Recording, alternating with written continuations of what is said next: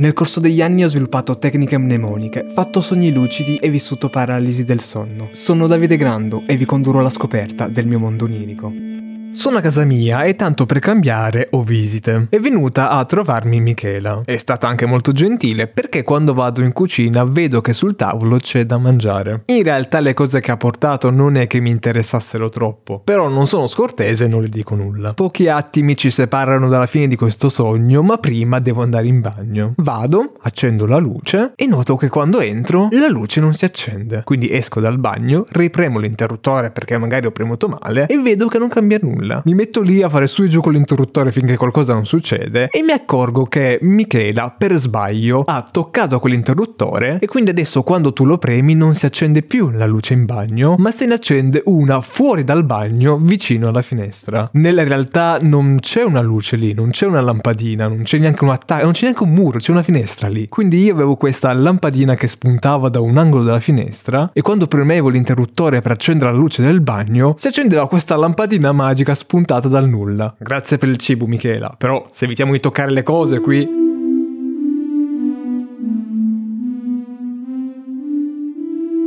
per la serie non posso stare a casa mia tranquillo in pace da solo, sono venuti a trovarmi un po' di amici. Li ignorerò abbastanza, ma mi metterò a parlare soprattutto con Claudio. E anche un nostro amico che abbiamo in comune. Questo amico che abbiamo in comune si è un attimo infugnato con Pokémon, sta giocando al Game Boy e ad occhio e croce direi che è Rosso Fuoco. È quello che ho giocato di più, è quello che ho amato di più. Poi c'è la prima generazione, quindi immagino che se ne ho sognato uno sia proprio quello. Poi chiaramente è una versione un po' onirica, quindi non è preciso una a uno, ma sono abbastanza sicuro fosse quello lì. Stiamo facendo un torneo di Pokémon. Esattamente cosa voglio dire fare un torneo di Pokémon non ne ho idea. Però mi ricordo che avevamo installato una mod particolare e stavamo facendo robe. Io e Claudio a un certo punto decidiamo di uscire. Siamo molto vicini a casa mia e mi dice che in questo periodo sta collaborando con delle persone che hanno l'ufficio proprio lì vicino. Non cambiamo neanche via e dopo pochi metri finalmente arriviamo in questo ufficio. È uno di quegli uffici uffici al piano terra, ex negozio, quindi con la vetrina, e quando entri ci sono solo due scrivanie e delle sedie, queste me le ricordo molto bene, che sembravano quelle della posta, quindi tutte attaccate, abbastanza scomode, però posso dire che queste qui almeno erano un po' imbottite, quindi scomode ma c'è di peggio. Ci accolgono due ragazze e io in quel momento realizzo che quelle ragazze le conosco. Infatti mi ricordavo quel posto lì da un annuncio che avevano fatto, dove cercavano collaboratori, qualcuno con cui lavorare insieme e mi ricordavo benissimo le loro facce. Sull'annuncio erano soltanto due ragazze che cercavano collaboratori, ma lì scopro che c'è una terza ragazza. Deduco che abbiano trovato qualcuno con cui lavorare. Poi anche Claudio è diventato uno di loro, quindi il team è al completo. Cito testualmente i miei appunti, un sacco di gente, tanti tempo. Eh?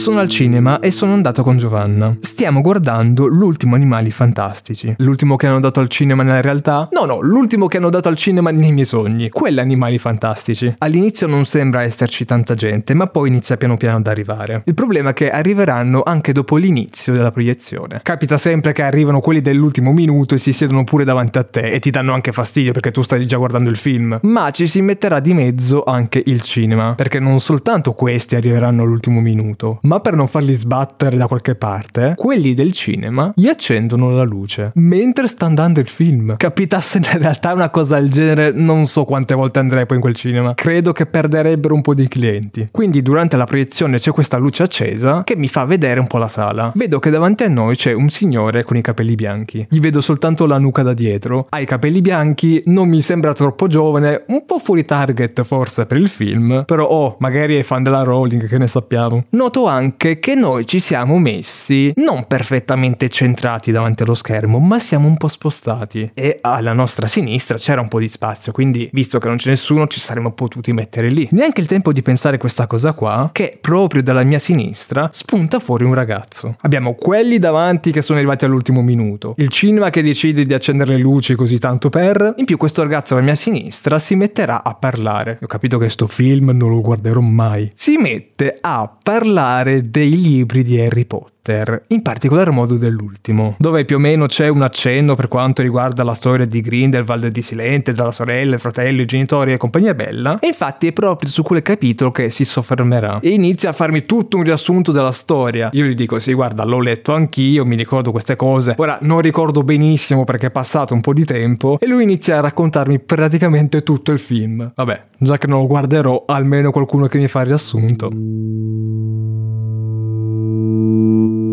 Sono a casa, ma capirò subito che non è casa mia. C'è un salotto molto grande e molto vuoto. Sono davanti a un divano e su questo divano c'è il mio telefono, che a un certo punto squillerà. Io rispondo col viva voce, cosa che non faccio mai, anche perché 99 su 100 dall'altra parte poi non ti sentono bene, quindi al massimo, se non posso usare le mani, uso le cuffiette. Però a questo giro quello che non sentirà bene sono io. Infatti rispondo, ma non riesco a capire subito chi è. C'è questa voce che mi parla e lui sa chi sono io, ma io non riesco a riconoscerlo. Dopo un po' capisco chi è. Dice una determinata frase e non è tanto quello che dice, ma con la tonalità di voce con cui la dice, che mi fa capire che è Marco Mazzoli. Lui mi chiama e mi dice: Ah, ma tu sei quello lì del podcast dove dormi e non fai niente e racconti le cose che sogni. Grazie, sì, sono io. E mi prenderà in giro per questa cosa. Dopo che lo riconosco, capisco che quella lì era casa sua. In meno di un secondo, Mazzoli si materializza proprio lì. E casa sua, è giusto che lui sia lì, ma io esattamente che ci faccio? So che Marco è tanto legato ai suoi animali domestici, ma in generale, non so se definirlo animalista, ma spesso e volentieri si è esposto pubblicamente su questo tema. È di sicuro una di quelle persone che agli animali ci tiene tantissimo. A cani, gatti, ha preso con sé anche dei randagi e quindi questa informazione il mio cervello ce l'ha. Nel mio sogno, infatti,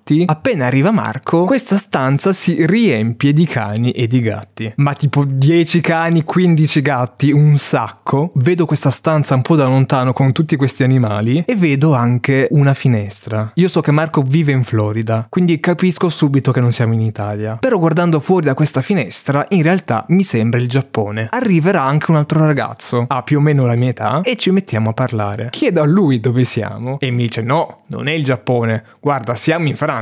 Ah, beh, eh, certo, sembrava proprio uguali poi, tra l'altro. Va bene che di Tour Eiffel ce ne sono un po' sparse per il mondo, scemo io che non ci sono arrivato subito che era la Francia questa qui. La situazione si fa davvero surreale. Sono io a casa di Mazzoli con mille animali in Francia con un ragazzo che è lì spuntato dal nulla, sconosciuto sia a me che a Marco e in quel momento realizzo. Sto sognando. Uno dei progetti che mi sono messo in testa di fare nell'ultimo mese è quello di sognare, di fare un sogno lucido e di riuscire a controllare il sogno il più possibile. Devo dire che ho sufficiente esperienza per riuscire a controllarlo abbastanza, ma non sono mai riuscito a fare cose eclatanti. Parte fermare il tempo, viaggiare nel tempo, creare persone, cambiare condizioni atmosferiche, va bene, ok. Però volevo fare qualcosa di visivamente eclatante. E così io ho deciso che nei miei sogni lucidi voglio far esplodere un palazzo. Un po' ispirato a Inception, anche se lì li creano i palazzi, però per me è più difficile farli esplodere piuttosto che crearli da zero. Quindi mi sentirò soddisfatto quando riuscirò in questa mia impresa. Mi avvicino a quella finestra e vedo che ci sono dei palazzi. Mi concentro su uno di questi e dico adesso quello lì esplode. Mi piacerebbe dire che sono riuscito a farlo esplodere in mille pezzi, ma così non è stato. Ci provo, guardo altri palazzi, provo a concentrare tutta la mia energia onirica, ma niente, nessuno esploderà. A questo punto credo di essere svenuto, mi sono svegliato, non lo so. Questo sogno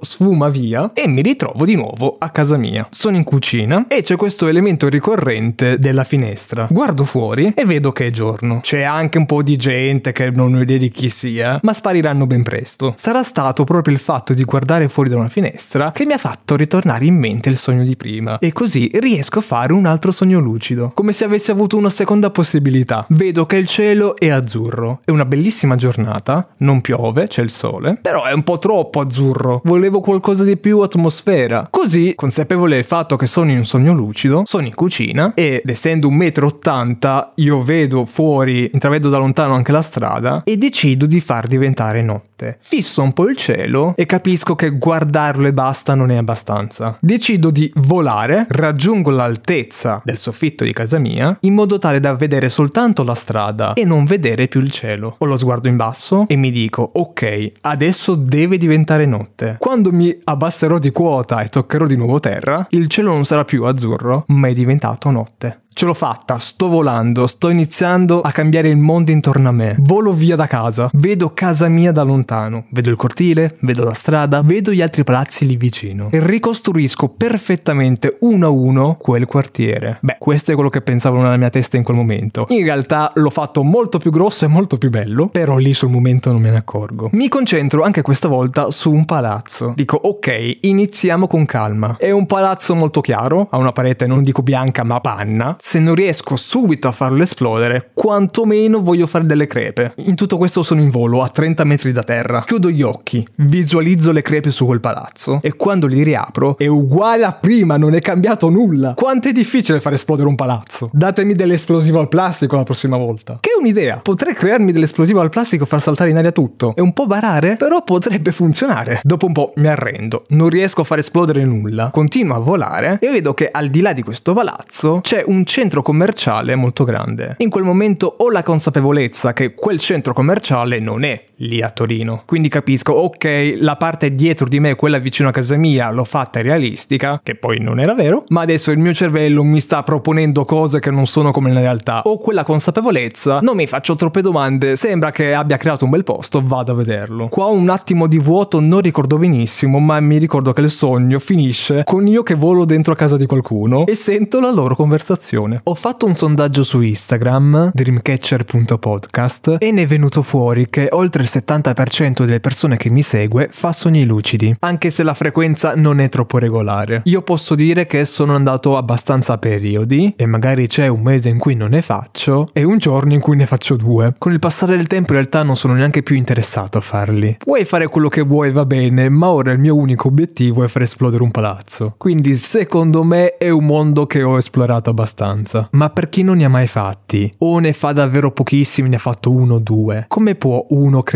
sogni lucidi? Come si fanno i sogni lucidi? Ovviamente mi sono consultato con il mio amico Google e spesso e volentieri si legge di usare la tecnica all'inception. Devi avere un oggetto che hai visto il peso, devi chiederti durante il giorno se quello sia effettivamente un sogno o meno e l'applicazione che uso per segnarmi i sogni ha anche un'opzione dove ti fa arrivare una notifica ogni 8 ore per dirti ehi questo non è un sogno. Potrebbe funzionare ma è una cosa a cui non ho mai dato troppo peso. Anzi dopo un po' l'ho disattivata perché mi dava fastidio. Mille trucchi, mille metodi ma quello che io trovo concretamente utile è il seguente. Non che lo faccia apposta però capita che magari a volte ti svegli ed è troppo presto semplicemente. Magari non è neanche così tanto presto, però è un'ora prima, un'ora e mezza prima di quando ti devi svegliare veramente. E visto che puoi dormire quell'ora, quell'ora e mezza in più, perché non farlo? Nel momento in cui ti sei svegliato e capisci che puoi ancora dormire, sarà la prima cosa che cercherai di fare, ma purtroppo non sempre riesci. O magari non ci riesci subito, però senti quella stanchezza di ho dormito poco, quell'ora mi serve, la voglio. E io che sono uno che prima di addormentarsi ci mette anche ore a volte, avere quella stanchezza lì non è male se riesco a dormire subito dopo. Perché svegliarmi un po' prima e poi riaddormentarmi mi fa sì svegliare, però sono talmente stanco che comunque crollo e quando poi mi riaddormenterò c'è quella piccola parte del mio cervello che comunque ormai è già sveglia. E questa cosa qui mi permetterà di avere una lucidità migliore nei miei sogni. Leggendo sempre online dicono di fare ragionamenti all'interno del sogno, in modo tale da rendersi conto che quello è un sogno e di conseguenza farne uno lucido. Io ti voglio vedere però mentre dormi, mentre stai sognando, a dire ah ma vedi questo qui è un sogno, allora faccio un sogno lucido. Buona fortuna. L'unica occasione in cui secondo me puoi fare questo ragionamento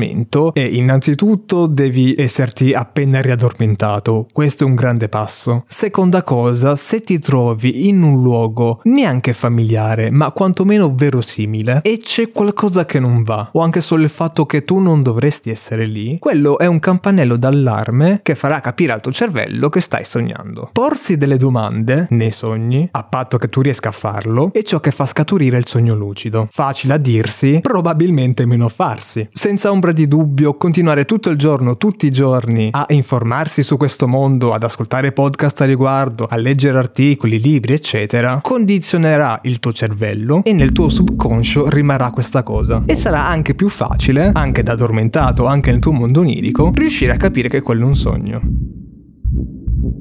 Tutti i sogni di questa sequenza potrebbero iniziare con la stessa frase. Quando ero piccolo, perché quando ero piccolo c'era la faida tra Lego e Playmobil. E la mia risposta adesso è nel dubbio tutte e due, anche perché all'epoca effettivamente li avevo entrambi. Ma in particolar modo mi ricordo che una volta mi avevano regalato il pullman della Playmobil. Molto bello. Avevo anche dei Lego, però forse quelli quando ero ancora più piccolo, quindi non ne ho così tanta memoria. Questo per dire che mi ritrovo trovo in un club. Non è ben chiaro se è il club del libro, il club delle farfalle, ma sono all'interno di questo gruppo. Ci sono tante persone e hanno più o meno tutti la mia stessa età. L'unico un po' più grande è il fondatore, Alberto. Ci avviciniamo a un periodo di vacanze. Ad occhio e croce direi più o meno quello natalizio. Però non è tanto importante il periodo quanto il fatto che ci sia una pausa e questo club non si riunirà per un po' di tempo. E questa pausa significava dividere l'anno in due 2. Infatti avevamo avuto una prima parte dove, boh, avevamo letto i nostri libri, avevamo imbalsamato le nostre farfalle, non è importante. E visto che questo periodo era andato molto bene, Alberto decide di farci un regalo. Ci porta da Toys. Saranno dieci anni che non c'entro da Toys perché devo fare dei regali, ma ad oggi non saprei cosa comprarci. E il mio subconscio infatti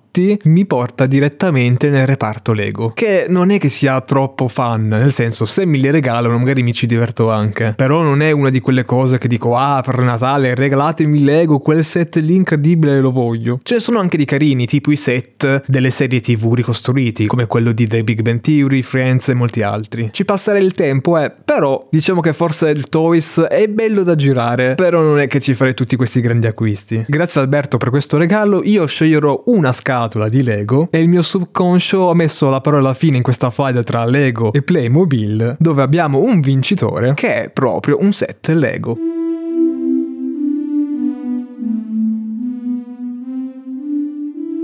Quando ero piccolo mi ricordo che vicino a casa mia c'era sempre parcheggiata una bici. Si può dire parcheggiata per una bici? Vabbè, era legata ad un palo. Era una graziella rossa o arancione, insomma un colore abbastanza caldo, tipo Pantone 407, non so la tonalità. La cosa particolare è che questa bici io la vedevo sempre legata vicino a casa mia, ma tipo a 5 metri, e non ho idea di chi sia il proprietario. Sicuramente qualcuno che abita qua vicino. Per tanti tanti tanti anni l'ho vista qui e una volta mi sono soffermato a pensare su quella bici perché l'ho vista lì anche di notte e ad oggi non so in quanti lascerebbero la propria bici fuori da casa. Anche con tutte le catene del mondo, tutti i lucchetti che vuoi, però non è che mi fiderei così tanto. Guido invece, nei miei sogni, ha lasciato questa bicicletta senza catene, senza nulla, proprio vicino a casa mia. Ha davvero un sacco di fiducia nel prossimo. E anche se non me lo dice, io ho la consapevolezza che lui ogni giorno lascia la sua bici lì e nessuno gliel'ha mai portata via. Davvero fantascienza. E mi dice: No, guarda, se tu lasci la tua bici, nessuno te la prende, nessuno te la guarda, non succede nulla, vai tranquillo. Io non è che mi fidi troppo, Guido, te lo dico. Però, ok, decido di seguirti. Mi fa vedere il posto dove lascia sempre la sua bici. È un posto tranquillo. Però ecco, magari una catena, mettila qualcosa, un GPS, mal che vada, non lo so. Allora anch'io lascerò la mia bici a fianco alla sua. E magicamente il giorno dopo, quando torniamo per andare a recuperare le nostre bici, sono ancora lì. Non seguite i miei esempi onirici che nella realtà realtà secondo me non funziona.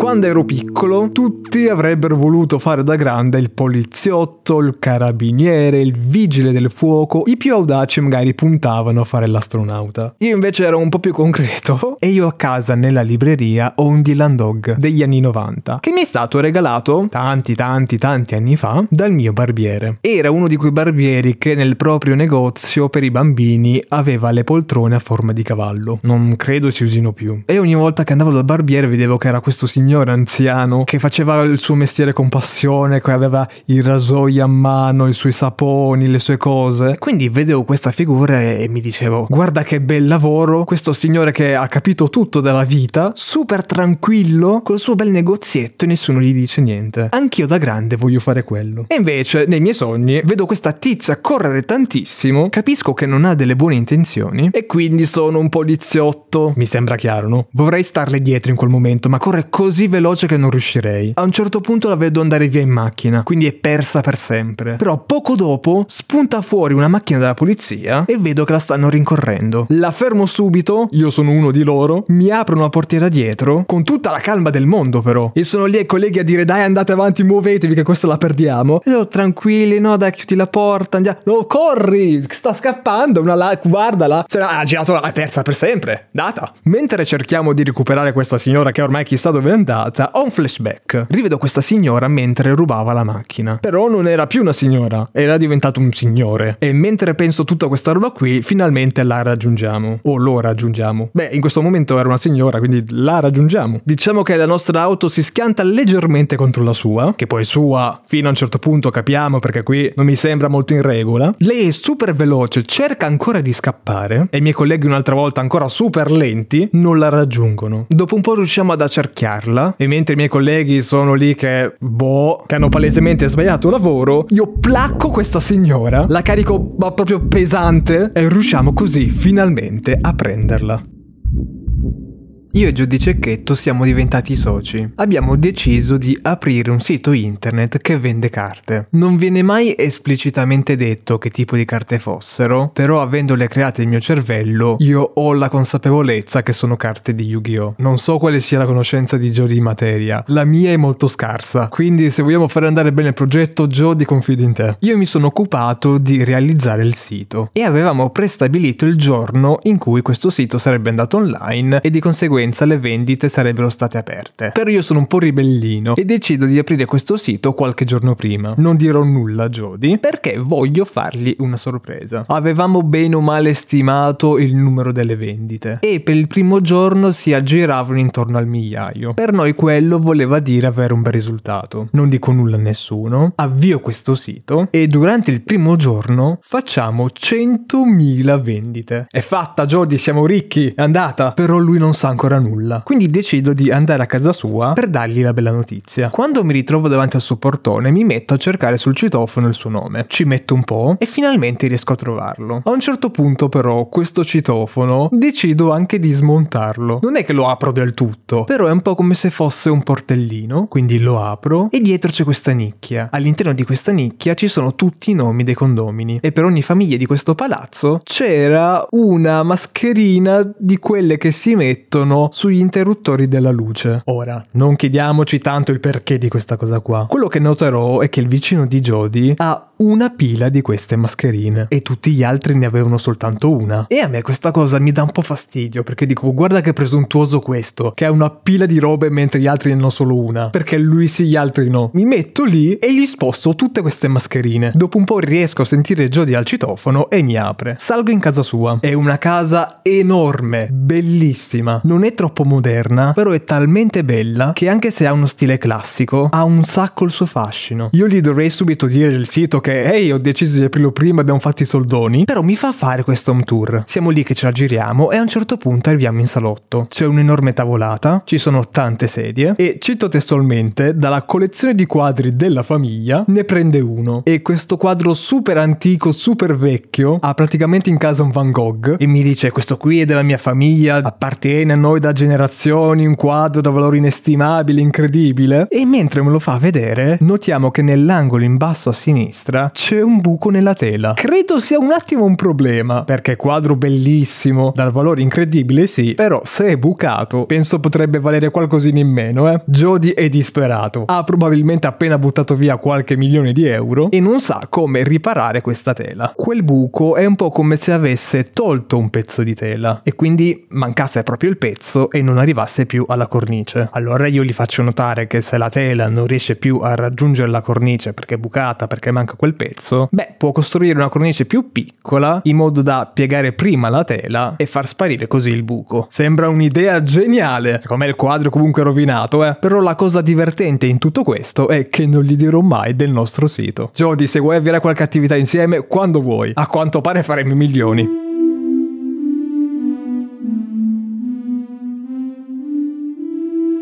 A questo punto mi sono svegliato e sapevo che avevo fatto altri sogni. Mi capita di solito di fare qualche sogno che non ricordo benissimo, ma quantomeno ricordo il soggetto, ricordo qualche frame, qualcosa ho sempre in mente. A questo giro ce l'ho in mente soltanto perché me lo sono appuntato, però il mio ricordo è davvero nullo. E l'unica parola che ho segnato è fantasmi. Vorrei tanto sapere cos'era quel sogno.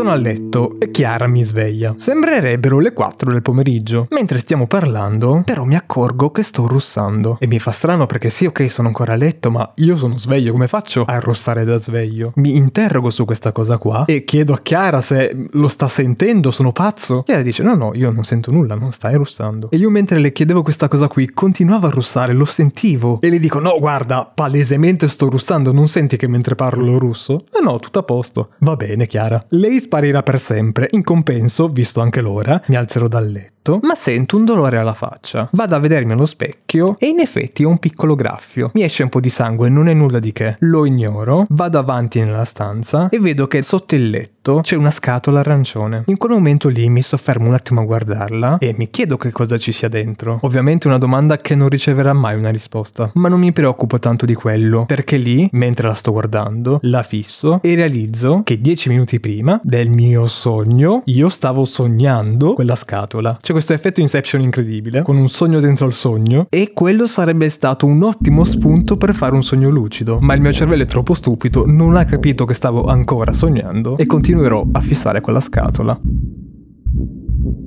kebab criminali Torino è stata la prima cosa che ieri ho visto appena mi sono svegliato. L'ultima invece è stata una puntata della Signora in Giallo. La crasi di queste due cose danno come risultato questo sogno qua. Sono a casa e con me ci sono Renata e Pamela. Sono sicuro succedono robe a questo punto, ma è una parte del sogno che assolutamente non ricordo, anche perché è la meno importante. Infatti il resto del sogno si svilupperà tutto all'interno di un centro commerciale. Non è uno vero vero, è molto grande, sembra quasi nuovo, e ci sono un sacco di negozi che non ho mai visto. Sono andato lì con Pamela e quando per strada incontri qualcuno che assomiglia ad un VIP, una cosa che faccio è dire ehi guarda, c'è Jerry Scotti, poi ti giri e non è proprio Jerry Scotti, diciamo che hai comprato su Wish ed è una cosa che mi fa molto ridere, quindi farò questo gioco qua anche con Pamela, perché da lontano vedo una signora anziana con i capelli corti, bionda, e dico ehi Pamela guarda, Jessica Fletcher, però posso dire che ci assomiglia assomigliava tanto, ma proprio tanto tanto tanto. Superiamo Jessica Fletcher e andiamo avanti per i fatti nostri. A un certo punto, ovviamente, ci verrà voglia di un kebab. E visto che questo centro commerciale è super nuovo, ha tutti i negozi super belli, super incredibili, dicono che qua il kebab lo facciano davvero buono. E un bancone non è propriamente un negozio, è messo in un angolo davanti ad uno spazio molto aperto e quindi c'è una fila anche bella lunga. In questa fila davanti a noi c'è un'altra un'altra signora e lei è ancora più Jessica Fletcher, non è possibile, tutte oggi le sosia. E se quella di prima era molto molto simile, questa qui è uguale, ma parla italiano, quindi no, non è Jessica Fletcher. Sette sosia nel mondo, due erano qua. Io mi giro verso Pamela, la guardo indicando la signora e lei sa già cosa sto pensando. A un certo punto non mi ricordo neanche per cosa, questa sosia di Jessica che era davanti a noi si mette a parlare. Non mi ricordo cosa ci dice, però mi ricordo ricordo che era super simpatica. Finisce questa coda e finalmente è il nostro turno. Non so bene cosa ci mettano dentro il kebab, quindi io nel dubbio gli dico vabbè dai, fammelo con tutto. Un attimo di pausa e scoppia un applauso. Era come se avessi ordinato una roba incredibile e tutte le persone che erano lì, sia quelli che lavoravano lì, sia quelli che erano in coda che avevano appena comprato, iniziano ad applaudire. E che cosa ho fatto? Cosa ho ordinato? Evidentemente ero l'unico che l'aveva ordinato completo. C'è sempre quello che dice no, niente piccato piccante, noio, niente cipolle e quindi evidentemente uno che ordinava tutto, un kebab completo, era una cosa anormale e quindi giustamente andava festeggiato. Anche Pamela prenderà il suo kebab, ma all'improvviso Pamela diventa Ciro e quando andrà a mordere questo kebab mi sporcherà tutta la mia maglia bianca. Ma non è possibile! Già è raro che sia vestito di bianco, l'unica volta che la metto mi sporchi pure! Ciro e dai!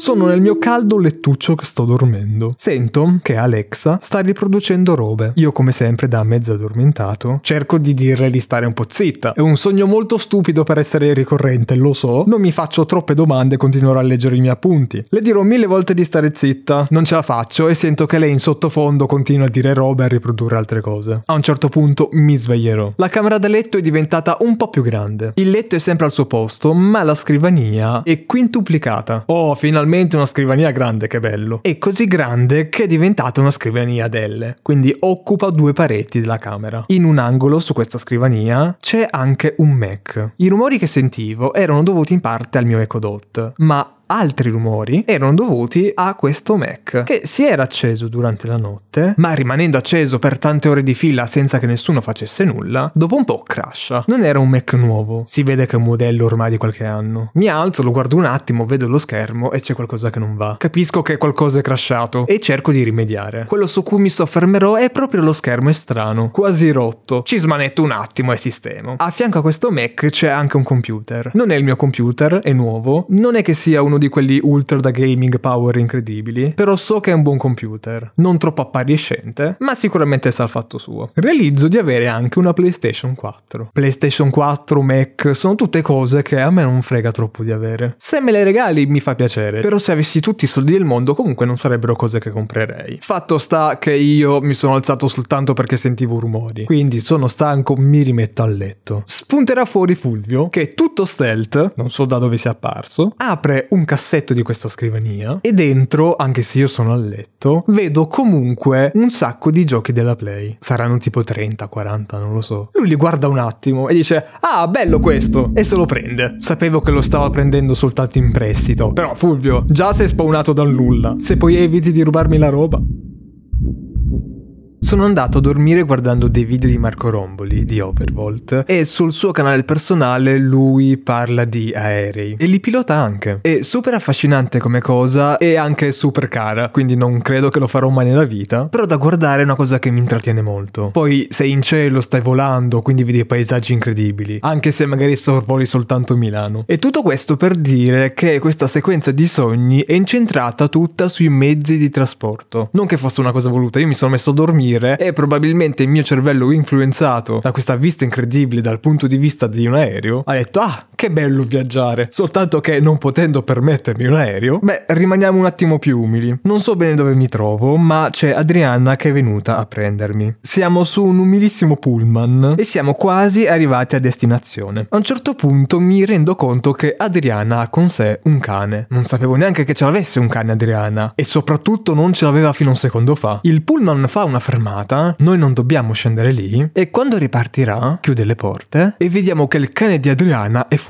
Lei disperata perché oh no il mio cane è rimasto fuori adesso come facciamo? Tranquilla Adriana ci penso io. Sfondo in qualche modo queste porte e riesco a scendere. Recupero il suo cane ma Adriana è rimasta sul pullman. Lo chiama anche per nome il cane ma non ho idea adesso di quale fosse perché l'unico pensiero che ho è recuperare Adriana per ridarle il suo cane. Mi faccio tutto questo pezzo a piedi incredibile non so dove sto andando andando, a un certo punto ricordo anche che supero un tunnel, è un percorso molto lungo e alla fine di questo tunnel c'è un pezzo di strada, ma c'è il problema che è tutto pieno di lana, metri di lana anche in altezza, quindi non riesco fisicamente a camminare. Ho come il sospetto che qui perderò il cane, perché a un certo punto non lo vedo più, ma non è più importante, perché quando riesco finalmente ad arrivare dove voglio, che a questo punto non è più da Adriana, primo perché non ho più il suo cane, ma secondo perché io sto cercando Daniele e Francesco. Erano rimasti intrappolati da questa lana, soltanto che il pezzo che ci separava era di lana normale, ma invece Invece il pezzo in cui erano rimasti incastrati era tipo lana di roccia, però molto più tossica. Quindi loro non sapevano più come muoversi, non riuscivano più ad uscire e stavano aspettando che qualcuno venisse lì per salvarli. Vabbè, oggi proprio un supereroe. Prima il cane, adesso Daniele e Francesco. Riesco finalmente a liberarli e io dopo questa grande avventura me ne posso tornare a casa. E invece, tornando a casa sono con Stefano, che anche qui, gente che spunta, gente che se ne va dal nulla. Adesso è lui il mio compagno di avventure. Mi accompagna a prendere un altro pullman, perché nel frattempo mi sono fatto mezza città e per tornare a casa devo farmi grandi chilometri. Nella mia testa costruisco questo pezzo di città incredibile che non esiste, mi ricordo soltanto un sacco di gente che aspetta questo pullman e poi quando finalmente arriva chiaramente è strapieno. Qui è il pezzo in cui Stefano sparirà per sempre. In compenso c'è una ragazza su questo pullman che sta parlando. Stava parlando con una sua amica, ma a un certo punto fa una domanda e chiaramente si rivolge a tutti, un po' per il tono, un po' perché si guarda intorno.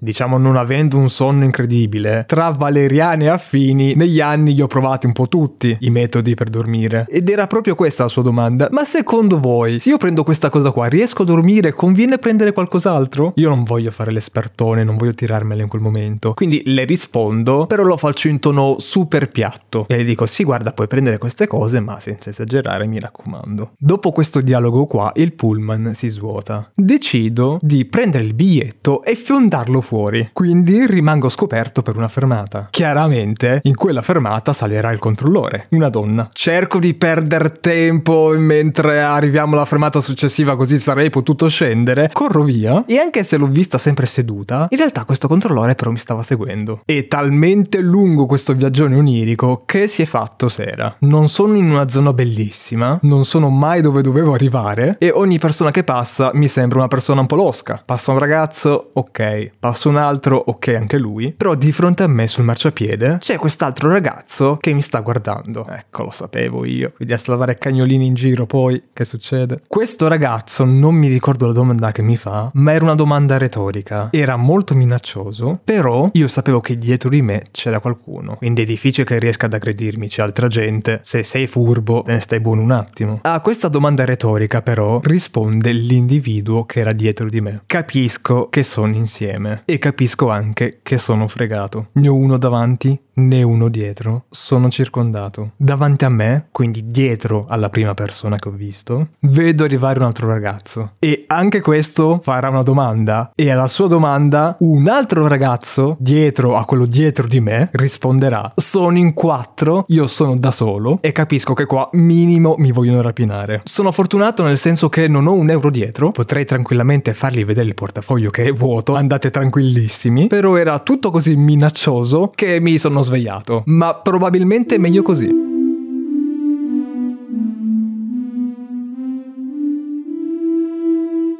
Sono con Fabrizio e stiamo passando vicino ad una chiesa. Sembrerebbe esserci appena stata una festa, o la stanno organizzando. Comunque ci sono un po' di tavoli con della roba sopra. Un paio di bambini, molto maleducati, vanno lì a fare casino. Mi dà fastidio questa cosa qua, quindi in qualche modo cerco di sgridarli, ma non riesco a cacciarli finché non arriva la catechista. È una ragazza molto giovane, alla mia età, e mi spiega che stanno facendo questa festa molto bella. Però quell'anno non era andata così bene. E lei in qualche modo cerca di autoconvincersi che quella festa era effettivamente bella. A me non è che fregasse molto, però anch'io avevo la consapevolezza che non era così male. Certo, organizzata da una chiesa un po' chi se ne frega, però scevro da qualsiasi pregiudizio, riconosco che è un bel evento. Mentre parliamo, stiamo attraversando un mercato e l'ora di chiusura, stanno tutti smontando, e vedo un signore con il suo motorino bianco essere non travolto, ma sicuramente toccato da un furgone. Questo signore qua non cadrà a terra, ma il suo motorino sì e girerà intorno, sul posto però, quindi come una trottola. E questo signore è sopra il motorino, quindi in qualche modo gira anche lui come una trottola. Noi siamo lì che stiamo guardando questa scena e non sappiamo cosa fare perché se tocchi quel motorino ti parte minimo un braccio. Per fortuna che arriva Billy di Young Sheldon che lo spinge via, salvando così questo signore. E lui appena scende da questo motorino che era appena diventato una trottola, ci viene a dire "Ah, ma perché non mi avete aiutato? Bastava spingermi un attimo". E noi eravamo lì che non sapevamo cosa fare, però non se la prende con noi. Chiaramente se la prenderà col furgone che l'ha quasi investito. E ci dice in più anche che aveva appena finito di parlare con il conducente di quel furgone, che era anche lui uno del mercato lì che aveva una bancarella. E gli aveva appena detto dove doveva andare, quindi sapeva benissimo quel furgone che quel signore col motorino avrebbe fatto quella strada. Quindi ci rimane un po' male, perché è come se l'avesse quasi fatta apposta metterlo sotto. Il furgone sapeva benissimo che da lì sarebbe passato quel motorino. Perché gli ha tagliato la strada?